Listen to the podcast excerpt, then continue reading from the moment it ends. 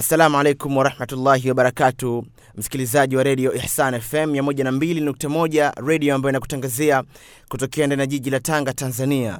Aa, bado tupo katika mfungo mtukufu wa mwezi mtukufu wa Ramadhani, na leo ni Ramadhani tano au leo ni mwezi tano Ramadhani, na tayari basi tumekutana tena mimi pamoja nawe msikilizaji wa redio Ihsan katika kipindi chetu kizuri kabisa, kipindi ambacho kinatupatia fursa na wasaa wa kuweza kufahamu masala mbalimbali mbali ambayo yanayohusu dini yetu ya Kiislamu na vilevile vile kuweza kupatiwa ufumbuzi wa matatizo yetu tofauti tofauti, nikiwa namaanisha ule upande wa kujibiwa maswali yetu na shekhe ambao tunamtumia kupitia 0779 2557 45 0779 2557 45. Basi leo Uh, tunampatia shekhe kuzungumza baadhi ya maswala, lakini kwa mujibu wa taarifa ya shekhe leo tunabadilika kidogo, tunazungumza uh, hukumu za, za maiti au ahkamul janaiz.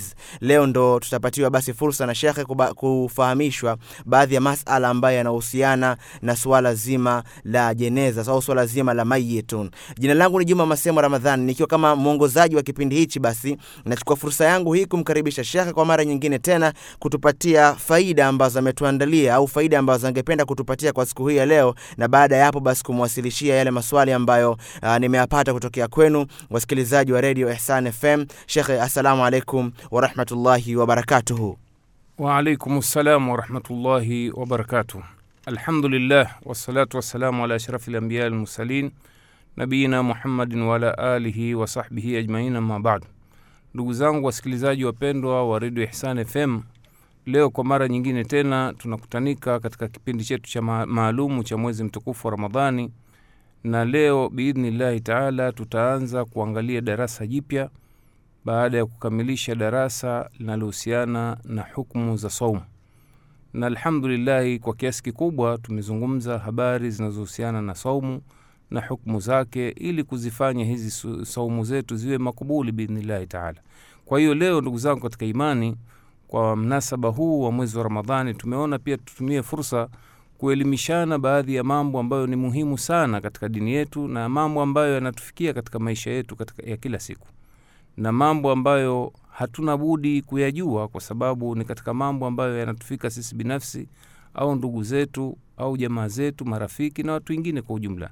Jambo ambalo tutakuzungumza ni jambo linahusiana na mauti maiti na yatokanayo na yanayofanywa ndani ya mauti baada ya mtu kufa, katika vile kama vile kumuosha maiti au kumtia sanda na vile vile kumzika na nini ambacho Waislamu tunawajibika juu ya maiti huyu. Kuna na kuswalia pia eh, ambapo kunafanywa kumswalia maiti, mambo ambayo manne mashuhuri ambayo tunawajibika sisi tulio hai kumfanyia marehemu.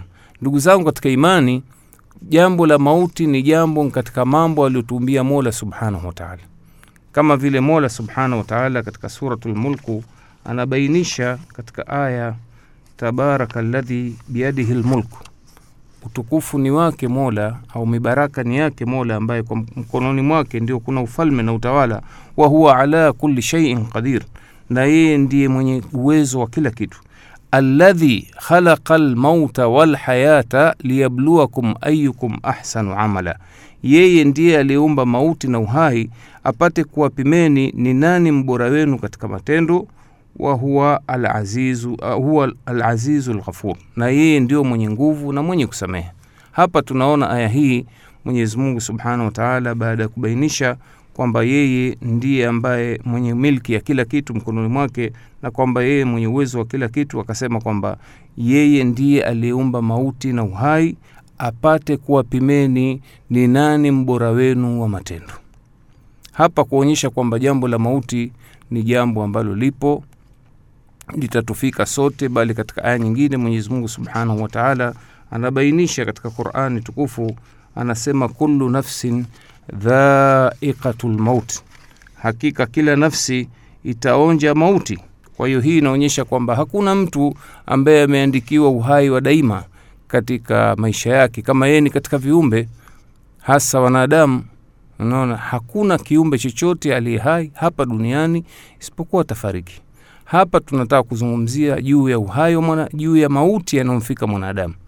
Nini hukumu za kisheria juu ya yanayotupaswa sisi tuliokuwa hai wakati ndugu yetu ametangulia. Ndugu zangu katika imani, napenda kuwajulisha kwamba hii dini kwa kupitia Mtume Muhammad sallallahu alaihi haikuacha kitu. Mambo yote yanayomuhusu mwanadamu, Mwenyezi Mungu kwa kupitia mtume wake sallallahu alaihi wasallam ametuwekea taratibu na mpangilio na kanuni na sheria, kama ilivyokuwa katuwekea mipangilio ya maisha yetu, mambo yanayotuhusu jamii yetu kwa ujumla tukiwa hai mambo vile ya uhusiano baina ya mtu na mkewe, mambo ya kibiashara baina ya watu, mambo vile vile yanahusiana na, na, na uchumi, siasa, mambo yote kwa ujumla. Hii Qur'ani haikuacha kitu na sunna ya Mtume salaa salam haikuacha kitu. Hivyo hivyo hili jambo linahusiana na maiti pia. Bwana Mtume salallahu alih wa wasallam hakuacha kitu, katuelekeza sisi Waislamu kufanya mambo yote ambayo yeye anayaridhia juu ya maiti wetu na hii dini tutaona kwa mujibu wa mafunzo ambayo tutayapata katika darasa hili kwamba hii dini Mwenyezi Mungu amesema kwamba ni nyepesi. Yuridu llahu bikum lyusra wala yuridu bikum lusra, Mwenyezi Mungu anawatakieni yaliyo mepesi na wala hawatakieni yaliyo mazito. Na yeye Mtume sallallahu alaihi wasallam anatubainishia pia, anasema addinu yusr, dini ni nyepesi. Tukiona haya mafunzo yanahusiana na mauti katika Uislamu kuhusiana na maiti, nini tunachomfanyia maiti wetu, basi utakuta hakuna dini yoyote katika ardhi hii ambayo imepesisha imewepesisha jambo linahusiana na maiti kama dini ya Kiislamu. Hata nakumbuka kuna wakati wafalme wa Kiislamu walipofariki, wa jinsi walivyokuwa wametendewa uwepesi, basi kuna watu ambao si Waislamu kule Ulaya walisilimu baada ya kuona jeneza la, la, la marehemu mfalme wa Saudi Arabia Fahdi, jinsi kulivyokuwa na wepesi. Hakuna ule urasimu unaofanywa na, na viongozi wa kiserikali wanapokufa, kwamba maiti yalazwa kwanza siku tano siku sita, watu wakaanza kuitana viongozi wa nchi, halafu jeneza lile limewekwa ni maalumu, jisanduku limewekwa juu ya farasi, halafu watu wakenda kuzika huko, kwanza kupigwa mizinga, kwapigwa manyimbo ya kitaifa, halafu vile vile ule mwendo unaopeleka yule maiti unakuwa mwendo wa polepole kabisa. Yote tutayaona haya ni mambo ambayo hayamo katika dini yetu, kwani Uislamu umesisitiza wepesi wa lengo la kumcha Mola subhanahu wataala. Kwa hiyo ndugu zangu katika imani mtu mara nyingi huwa watu hufikwa na mauti baada ya maradhi. Nasema mara nyingi kwa sababu aa, kuna watu wengine ambao wanakufa si kwa sababu ya maradhi. Kuna watu wanakufa kwa ajali. Mtu anaweza kuwa sahihi mzima kabisa wa afya, lakini hukumbwa na ajali akafariki. Lakini hii vifo vya ajali vinatokea ghafla, vinatokea kwamba yule mtu aliyekufa marehemu kwenye ajali hapati wasaa wa maandalizi. Sasa tunazungumzia wale ambao wanakufa kwa maradhi ya mauti, kwamba mtu anaona hali aliyokuwa nayo inampelekea kuwa ni maiti baada ya muda si mrefu. Sasa hawa nao wamewekewa taratibu zao za kisheria kwamba wafanye nini, waseme nini kipindi kile wanataka kuhudhuriwa na mauti. Hapa tutakuwa na kitabu ambacho kinaitwa ahkamu ljanaiz kitakuwa ndio dira ya mazungumzo yetu. Kimeandikwa na mwanachuoni mashuhuri shekh Muhammad Nasiruddin Al-Albani. Yeye katika kuelezea mambo yanamwajibikia mgonjwa akasema yafuatayo: ala lmaridhi an yurdhi biqadai llahi wayasbiru ala qadrihi wayuhsinu ldhanni birabbihi dhalika khairun lahu qala rasulullahi sallallahu alayhi wasallam ajaban liamri lmumin inna amrahu kullahu khair walaysa dhalika liahadin illa lilmumin in asabathu sarra shakara fakana khairan lah wa in asabathu dharra sabara fakana khairan lah. Anasema Shekhe rahimahullah, ambaye pia amefariki dunia, Mwenyezi Mungu amrehemu rehma ya pana zaidi. Anasema ni juu ya mgonjwa yule anayetarajiwa kufa aridhike na hali iliyomfika na haya ayajui kwamba ni katika kadhaa, ni katika yale ambayo ameyapanga Mola wake katika kadari yake. Hivyo basi asubiri juu ya kudra yake, juu ya uwezo wake na uwezo wake na alivyopanga Mola subhanahu wa na amdhanie Mwenyezi Mungu dhana njema. Hilo basi ndio litakuwa ni kheri kwake yeye, kwani Bwana Mtume sallallahu amesema ni jambo la furaha na la ajabu kwa jambo lolote la mumin kwake yeye lote linakuwa ni kheri, na hilo halimfikii mtu yoyote asiyekuwa mumin. Kisha akasema sallallahu alaihi wasallam, akifikwa mtu huyu muislamu mumin na jambo la, la kheri basi humshukuru mola wake ikawa ni kheri kwake yeye. Na pindipo akifikwa na jambo la dhara anasubiri na hilo likawa ni kheri kwake. Vile vile sallallahu wa sallam anaendelea kusema yamutunna la yamutunna ahadukum illa wa huwa yuhsinu dhanni billahi taala. Asife mmoja wenu isipokuwa ana dhana njema na mola subhanahu wa taala. Vile vile shekhe akasema rahimahullah wayambaghi alaihi an yakuna baina alkhaufi walraja hivyo hivyo inampasa yule anayetarajiwa kufa awe ni baina ya hofu na matarajio. Ana hofu nini? Ana hofu adhabu ya mola subhanahu wataala huko akhira na vile vile anataraji ana, ana, rehma ya mola ambayo ni pepo huko akhira hiyo ndio sifa ya mumin. Kwa maana nyingine ni kwamba kwamba wewe mwislamu ikiwa umefikwa na hali kama hii ukawa na hofu ya moja kwa moja kutokana na maovu yako ulioyafanya huko nyuma wakati wewe ni mwislamu kiasi cha kusema kwamba unakata tamaa unaona wewe tayari ushakuwa ni mtu wa motoni na kuwaambia watu jamani mimi sioni mahala pa kwenda ila motoni kwa ma maovu yangu ulioyafanya na ukafa na fikra hiyo. Basi kwa mujibu wa mafunzo ya mtume sala wasallam, wewe sio mumini wa kweli. Au vile vile vile ukawa na matarajio ya mwisho kwa kuona kwamba eti vijitendo vyako ulivyovifanya hapa duniani vya kheri vichache ukaona eti ndio sababu ya wewe kuingia peponi. Kwa hiyo unaona kwamba katu mola hawezi kukuingiza motoni. Muislamu wa kweli hawezi kuwa hivyo. Muislamu wa kweli anatakiwa akusanye kwenye moyo wake baina ya hofu na matarajio. Kuhofu adhabu ya mola na kutaraji pepo ya mola subhanahu wataala na hii ndio ilikuwa sifa ya wema waliotangulia. Mwenyezi mungu anasema tatajafa junubuhum ani lmadaji yaduna rabbahum khaufan watama walikuwa wakiacha magodoro yao matandiko yao vitanda vyao usiku wakiwa wakifanya ibada na kumwomba mola wao wakiwa ndani ya nyoyo zao wana hofu na matarajio. Hizi angalia ni sifa za wale ambao walikuwa ni waumini wa kweli wale walioishi na bwana mtume salllahu hivyo hivyo katika mambo ambayo shekhe anatuambia hayafai eh, wa mahma shtadda bihi lmarad fala yajuzu lahu an yatamanna lmauta kadri yatakavyomzidi maradhi na ukali wa ma maumivu basi asitamani hata wakati mmoja eh, asiyatamani mauti. Kwani mtume sala llahu alehi wa sallam eh, ali anna rasul llahi sala llah dakhala alaihim aliingia kwa umu lfadli eh, halafu akaona wa abbas amu rasulillahi yashtaki. Akamkuta abbasi ambaye ni ami yake mtume analalama sana juu ya maradhi aliyokuwa nayo. Fatamanna abasi lmaut abasi lmaut abasi alitamani kufa kutokana na shida ya maradhi aliyokuwa nayo. Mtume akamwambia ewe ami yangu usitamani mauti kwani wewe ikiwa ni mtu mwema na ukawa umeakhirishwa kifo chako basi utazidisha wema wako katika wema uliofanya. Na kama ikiwa ulikuwa ni mtu mwovu kucheleweshwa kwako kutakufanya ujute yale ulioyafanya katika mabaya ikawa ni kheri kwako wewe. Kwa hiyo usitamani mauti. Kwa hiyo haya yalikuwa mafunzo adhimu ya bwana mtume salllahu alehi wa sallam kwamba mwislamu kadiri atakamfika katika maradhi basi asitamani mauti. Ni jambo ambalo si katika mafunzo ya uislamu vile vile jingine la mtu ambaye ni mgonjwa wa kutarajiwa kufa ahakikishe kwamba eh, wa idha kana alaihi huquq falyuaddiha. Kama ikiwa na haki za watu basi azitekeleze kwa watu hawa ambao wanamdai. Intayasara lahu dhalika. Ikiwa amepata wepesi wa kufanya hivyo au kinyume chake kama hawezi kufanya hivyo basi angalau watoe wasia kwa jamaa zake wa karibu waweze kumsaidia kulipia madeni yake na hapa tuna hadithi ya mtume salllah alih wa sallam ambayo imepokewa na imamu bukhari.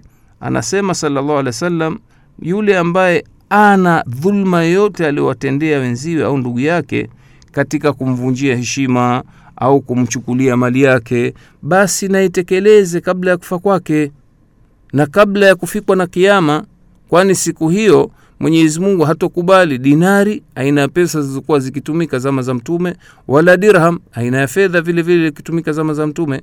Ikiwa alikuwa na tendo jema basi atanyang'anywa na kubokorwa tendo lake mema atapewa yule sahibu yake ambaye alikuwa amemnyang'anya mali hiyo. Na kama ikiwa hana jambo jema basi huchukuliwa maovu ya yule alimdhulumu mali yake au heshima yake basi atasambikwa nayo yeye kwa hiyo ndio maana bwana mtume salllahu alih wa sallam ameonyesha umuhimu wa mtu kurejesha haki za watu kabla ya kufa kwake. Vile vile mtume katika hadithi nyingine utakuta anatoa maelezo ya ziada atadhuruna mal muflis? Je mnamjua nani mfilisika? Aliyefilisika? Masahaba wakamwambia almuflisu fina man la dirhama lahu wala mataa katika sisi yule aliyefilisika ni yule ambaye hana pesa yani dirham wala hana hana hana, hana vitu vyovyote anavyomiliki mtume akawaambia ina lmuflisa min ummati yati yauma alqiyamati bisalatin wa siyamin wa zakatin yati kad shatama hadha وقذف هذا وأكل مال هذا وسفك دم هذا وضرب هذا فيعطى هذا من حسناتي وهذا من حسناتي فإن فنيت حسناته قبل أن يقضي ما عليه أخذ من خطاياهم فطرحت عليه ثم طرح في النار imepokewa na imam muslim anasema salllah alih wa sallam eh, baada ya kuuliza je mnamjua mfilisika katika nyinyi Aka, wakasema masahaba aliyefilisika ni yule hana mali basi mtume akawabadilishia ufahamu akawambia aliyefilisika katika umati wake wa, we, wetu au umati wake ni yule ambaye amekuja siku ya kiama na swala ameswali sana saumu amefunga sana zaka pia ametoa sana lakini akati, wakati anakuja huku siku ya kiama kumbe huku duniani alimshutumu huyu kamtukana huyu na akamsingizia huyu kwamba mzinifu na vile vile alikula mali ya huyu na akamwaga damu ya huyu kwa dhulma na vile vile akampiga huyu kipigo basi huchukuliwa eh, yale yaliyokuwa mema yake aliyoyafanya ya swala na mengineyo basi watakuwa eh, watapewa wale aliowadhulumu na pindipo mema yake yatakuwa yamekwisha hana kabisa. Basi yeye atakachofanya huchukuliwa madhambi ya wale ambao wamedhulumiwa basi atasambikwa nayo yeye kisha mwisho yote anapelekwa atatupwa motoni huko. Faliwadhi billahi minannari mwenyezi atuepushe na adhabu ya moto kwa hiyo hii ndiyo hali ya mtu ambaye anakufa na haki za watu. Ima haki mali za watu au haki kwa maana umemshtumu mtu au umemdhulumu umemtia aibu hadharani umemdhalilisha umemnyanyasa haya yote yanaingia katika makatazo. Vile vile katika mambo ambayo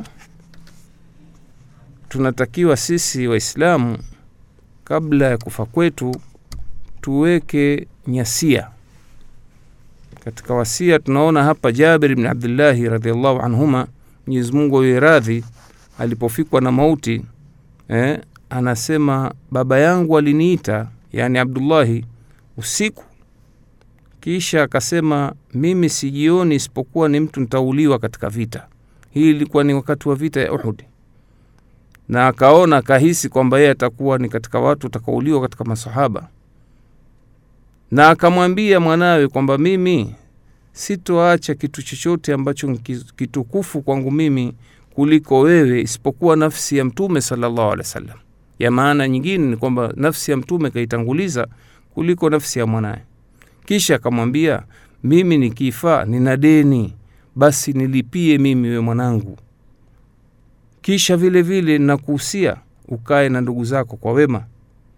Kweli kama mtu alijitabiria kifo asubuhi kulipopazuka tu akawa ni mmoja wa mwanzo kabisa katika masahaba waliuliwa katika vita. Kwa hiyo shekhe anasema shekh alalbani rahimahullah ni vizuri mtu kufanya haraka kufanya wasia huu kabla ya kufa kwake. Na ndio maana utakuta kuna na hadithi nyingine mtume salllahu alehi wa anasema ma haqu mriin muslim yabitu lailataini walahu sheiun yuridu an yusi fihi illa, illa wasaituhu wasiyatuhu maktuba inda rasihi. Mtume anasema haiwi haki ya mwislamu ambaye atakuwa analala nyusiku mbili za mpita nyusiku mbili wakati kuna jambo anataka aliusie, isipokuwa anatakiwa aliusie na aliweke maandishi kabisa chini ya uchaguo wake wakati analala yaani inavyotakiwa mwislamu zisipite siku mbili hujaandika wasia wako.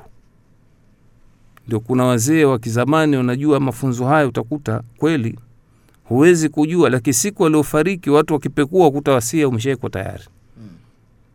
Wasia tutaona hapa wasia wa aina gani ambao unatakiwa uwekewe wasia. No. na kweli sahaba mtukufu abdullah bni umari watu hawa walikuwa wakifuata mwenendo wa mtume. Kila wakipata mafunzo mapya hufanyia kazi huyu anasema ma marat alaya lailatan mundhu samitu rasulllahi salllah alih wa sallam qala dhalika illa wa indi wasiyati. Asema haikupita siku usiku hata mmoja tangu ulivyomsikia mtume salllah alih wa sallam akisema maneno hayo isipokuwa wasia wangu nao na mimi nimeshauandika. No. mara baada ya kusikia ndio tabia ya masahaba na wema waliotangulia. Walikuwa wakisikia jambo la agizo mara moja. Mm. wanalitekeleza. Tofauti na sisi. Leo waislamu utawaambia maneno hili tumeamrishwa hili tumekatazwa mtu anakaa mpaka mwisho wa uhai wake hana matekelezo. Mm. lakini huu ni mfano wa masahaba watu wema waliotangulia waliokaa na bwana mtume saa salam walikuwa wepesi mno wa kutekeleza yale walioamrisha bwana mtume salallahu alaihi wasallam. Vile vile ni wajibu kuwapa wasia jamaa zake wa karibu wale ambao hawarithi. Mm. hapa pazungumzwa wasia wa aina gani? Wasia wa mali. Yeah. wale ambao hawarithi. Kwa nini? Kwa sababu warithi hawatakiwi waandikiwe usia. Kwa sababu kwa mafunzo ya bwana mtume salllahu alehi wa sallam anasema ina allaha kad ata kula dhi haqin haqahu fala wasiyata lilwarithi Mm. hakika mwenyezi mungu amempa kila mtu mwenye haki haki yake hivyo mwenye kurithi hatakiwi apewa sia wa mali Yeah. nini shekhe juma maana ya maneno haya yeah. ni kwamba baba yako kaacha mali nyingi yeah. lakini hana haki ya kisheria ya kuanza kuwagaia watoto urithi kabla ya kufa kwake yeah. kwa sababu kwanza kisheria urithi unakuja baada ya mauti ya mtu. Sasa sija akasema mfano baba yako ana nyumba tano Yeah. na nyinyi mjalie mko watoto watano tujalie kwanza Yeah. Lakini nyumba alizonazo unaona eh? nyumba alizonazo ni tano na nyie watoto watano halafu akawaandikia wasia wewe juma kwa sababu ni kipenzi cha baba ukapewa nyumba tatu No. Na hawa wengine wakapewa wagawane gawane Mm, eh? mm. hii ni dhulma kwa sababu mwenyezi mungu mtume anasema kila mrithi kishagaiwa haki yake wasia hasa watakiwa uandikwe kwa watu ambao hawarithi No. kwa mfano mzazi ana, ana majumba na mashamba basi anao uwezo kwa sheria ya kiislamu kumuhusia mtu asiyemrithi Mm. lakini sharti lililowekwa kwa mujibu wa sunna ya bwana mtume ni kwamba kama hapana budi kumrithisha mtu ambaye si mwanao ambaye hana haki ya kurithi basi usimpe mali zaidi ya theluthi Mm. zaidi ya theluthi ya mali yako No. kwa hiyo ukiwa mfano unagawia watu mali kwa nia ya kwamba weti unawahusia ukifa juma apewe nyumba tatu hii inaitwa ni wasia batili No. haufai No. ukawa wengine katika watoto wako umewadhulumu wengine umewanyima wengine umewapa kidogo wako wazazi wengine utakuta wanaandika nyasia kabla hajakufa. Anapanga mali zake zote. Ukijaangalia wasia wenyewe alioandika mkewe aliyekufa wakati unaye hakumgeia kitu. No. watoto wake wa kike hakuwagaia chochote. No.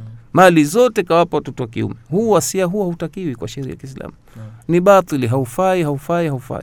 Inabidi watu wakishakaa tena baada ya mauti wagawane upya na mgao mzuri unaokubalika ni ule kwamba kila mmoja apewe haki ambayo ishagaiwa na mwenyezi mungu subhanahu wa taala. Kwa sababu katika uislamu wa, wale wa, warithi kuna ambao wameshagaiwa sehemu. Kama vile mama baba unaona kila mmoja apata moja ya sita ya mali iliyoachwa. No. mke unaona anapewa moja kwa nane. Kama baba na watoto. Ama waliobaki watoto wa kiume na wa kike mwenyezi mungu asema walidhakari mithlu hadhi lunthayaini mwanamme apewe sehemu mbili ya wanawake. Kwa maana ya kwamba mwanamme mwenyezi mungu na hikma yake amempa ziada Mm. katika kugaiwa kwa sababu yeye ana haki ya kutunza. Arijalu arrijalu qawamuna ala nisa. Yeye ndio anayemtunza mama yeye ndio anayemtunza dada ndiye anayetunza mke ndio anayetunza watoto kwa hiyo kwa haki ya kisheria wana haki wanaume wapewe zaidi kuliko wanawake leo utashangaa kwenye ma, watu wa kisiasa leo pigania haki za wanawake kudai kwamba wanawake kwa nini wanadhulumiwa kwa misingi ya dini Naam. eti wanataka kuleta usawa huu wa mwanamme na mwanamke Naam. usawa wa kijinsia kama wanavyosema Mm. kwa hakika hapa kama yako haya maneno nia yake kuharibu dini ya mola Naam. Na kweli ikifikia haya mambo eti yanaambua ndio sheria hizo zifuatwe ina maana dini imeshauliwa na qurani imeshatupwa mkono hivi sasa. Na sheria ya mirathi imetupwa. Katika uislamu hatuoni sisi kama mwanamke amedhulumiwa kugaiwa, kugaiwa nusu ya mwanamme. Naam. kwa nini? Kwa sababu pamoja na kwamba mwanamke mwanamme anapewa kingi lakini wakati huo kinachomtoka kingi. Mm. kwa sababu wewe ukishagaiwa kaka na dada kapewa kidogo. Wewe kaka kadiri kusema una wajibu wa kumtunza mama yako una wajibu wa kutunza mkeo na yule dada yako kama hajaolewa una wajibu wa kumtunza. Kwa hiyo pesa umepewa nyingi lakini zimetoka upande mwingine. No. na pengine zitatoka zaidi huyu dada alivyopewa pesa atazitumia kwa lipi? Mm. kuula wajibika wewe. Kumvisha wajibika wewe. Yeye kazi yake kwenda kununua mapoda labda na mahina. Yeah. Au kwenda kununua pipi na soda lakini wewe watoa kwa maana ya ufanya infaki katika sheria ya kiislamu. Kwa hiyo tujihadhari ndugu zangu maneno mengi ya kisiasa ya kutaka kuleta usawa baina ya wanawake na wanaume na kwamba mwanamke asibaguliwe katika sheria awe ni kitu kimoja. Haya maneno yaletwa na watu wa magharibi. Yeah. Sio uislamu. Kwa hiyo kama yataletwa haya kwenye mahaya marasimu ambayo ya katiba asijui nini lazima waislamu tuwe imara kuhakikisha kwamba mambo haya hayafai. Jingine ndugu zangu wasikilizaji wa redio ihsan fm kwamba tuzingatie kwamba kutokana na hali tuliokuwa nayo watu wengi hapa hasa waislamu katika hasa nchi yetu hii kwamba wamezua mambo mengi katika dini hasa haya mambo yanahusiana na mauti Mm. wamezua mambo mengi ukiwauliza hata hao walimu wanaoyafuatilia haya mambo wanaoyafanya mmeyatoa wapi Naam. Wakati mwenyezi mungu atuambia katika quran lakad kana lakum fi rasulillahi uswatun hasana. Amekuwa mtume wa mwenyezi mungu kwenu nyinyi ni ruwaza njema mfano mwema. Bwana mtume salllahu alehi wa sallam kafelewa na wanawe kawazika. Kafelewa na wakeze kawazika. Kafelewa na marafiki zake yani masahaba kawazika. Kwa hiyo taratibu nzima urasimu wa mazishi mtume kauweka. Sasa haya mambo mengine ambayo tutaona uharamu wake mambo ya kwamba maiti akifa asafirishwa kuweka matanga kufanya sijui talkini kufanya na mahitma wenye kuyafanya haya watakiwa watoe dalili. Naam. mmejifunza wapi? Na hasa kama ikiwa haya mnayasema ni dini? Sahe. dini mwalimu wetu ni bwana mtume. Mwenyewe anasema innama buithtu muallima. Hakika mimi nimetumwa kama mwalimu. Sasa vipi anaotufundisha bwana mtume? Mengine na tunayafanya mengine. Tuna dini gani sisi? Mm. Dini ni ya uislamu aliokuja nayo bwana mtume. Na yeye katuambia kul in kuntum tuhibuna llah mwenyezimungu asema semeni kama mnampenda mwenyezi mungu fattabiuni yuhbibukum llah basi nifuateni mimi ndipo mwenyezi mungu atawapendeni. Sasa tutasemaje sisi twampenda bwana mtume? Yale yanayoyafundisha yote hayaonekani. Mm. mfano mdogo tu al akhi juma. Yeah. hivi juzi juzi tu tumeona mazafa mengi sana yanafanywa ya madrasa za hapa mjini. watoto wa kike wanawavulana na wavulana wamechanganyika pamoja kazi yao kuimba na kucheza. Hilo moja. Lakini baya zaidi au hilo tisa la kumi yaingia wakati wa swala. Magharibi watu bado wako kwenye mazafa. Naam. haya ukenda ukaangalia hiyo misikiti ya hao wenye kufanya mazafa kaangalie ndani mna safu moja mbili tu wote wamesimama. nje. huku. Mpaka swala za isha zinawapita. Mm, sasa pana dini gani hapa? Hii kuonyesha kwamba ni mchezo tu. Labda hivi hizi shughuli zimekuwa kama janguo tu ya masoko. Unaona eh? na kweli utakuta maeneo haya watu wamejikusanya. Huyu anauza machungwa anauza nguo anauza kanzu anauza mabaibu anauza nini? Watu wametabahari kwenye soko hapo sasa. Sahihi. ibada ya mola swala ambayo mwenyezi mungu mtume anatuambia awalu ma, ma yuhasabu alaihi labdu yauma alqiyama sala Mm. kitu cha kwanza anaulizwa mje siku ya kiama ni swala. Sasa vipi mashekhe hawa na walimu hawa kuwachezesha watu magoma kama haya kucheza watu mazafa kama haya hawakumbushi swala zao Mm. na hili si jambo lilofichikamana jamani hili ni jambo twaliona mabarabarani Mm. mpaka kuadhiniwa swala ya magharibi watu bado na mangoma Mm. ndio pale twasema eh, msituone wabaya kwa kuwakumbusha jamaa Sahihi. sisi twawakumbusha muwe pamoja na sisi katika kumpenda huyu bwana mtume Sahihi. bwana mtume haambiwi kwamba apendwa kwa maneno Sahe. kwa mujibu wa aya ya mwenyezi mungu fattabiuni nifuateni hivi kama ingelikuwa mtume yupo hai hivi sasa aone yale ma, mazafa na watu wanavyocheza sengea wachapa bakora. Mapanga. Eh. Mapanga. asema hata warongo nyinyi si watu wangu nyinyi mwajidai mwanipenda waongo wanafiki nyinyi wa, wa, mwanipenda vipi na mi nimewaambia mswali tena kwa wakati Sahi. leo mko mabarabarani mwacheza mazafa hapo mwasema mwanipenda kwa hiyo ndugu zangu katika imani kwa ujumla tunajifunza bengi sana juu ya matendo ambayo tunayafanya sisi wenyewe. Vile vile ndugu zangu katika darasa hili tuelewe kwamba kuna baadhi ya masahaba ambao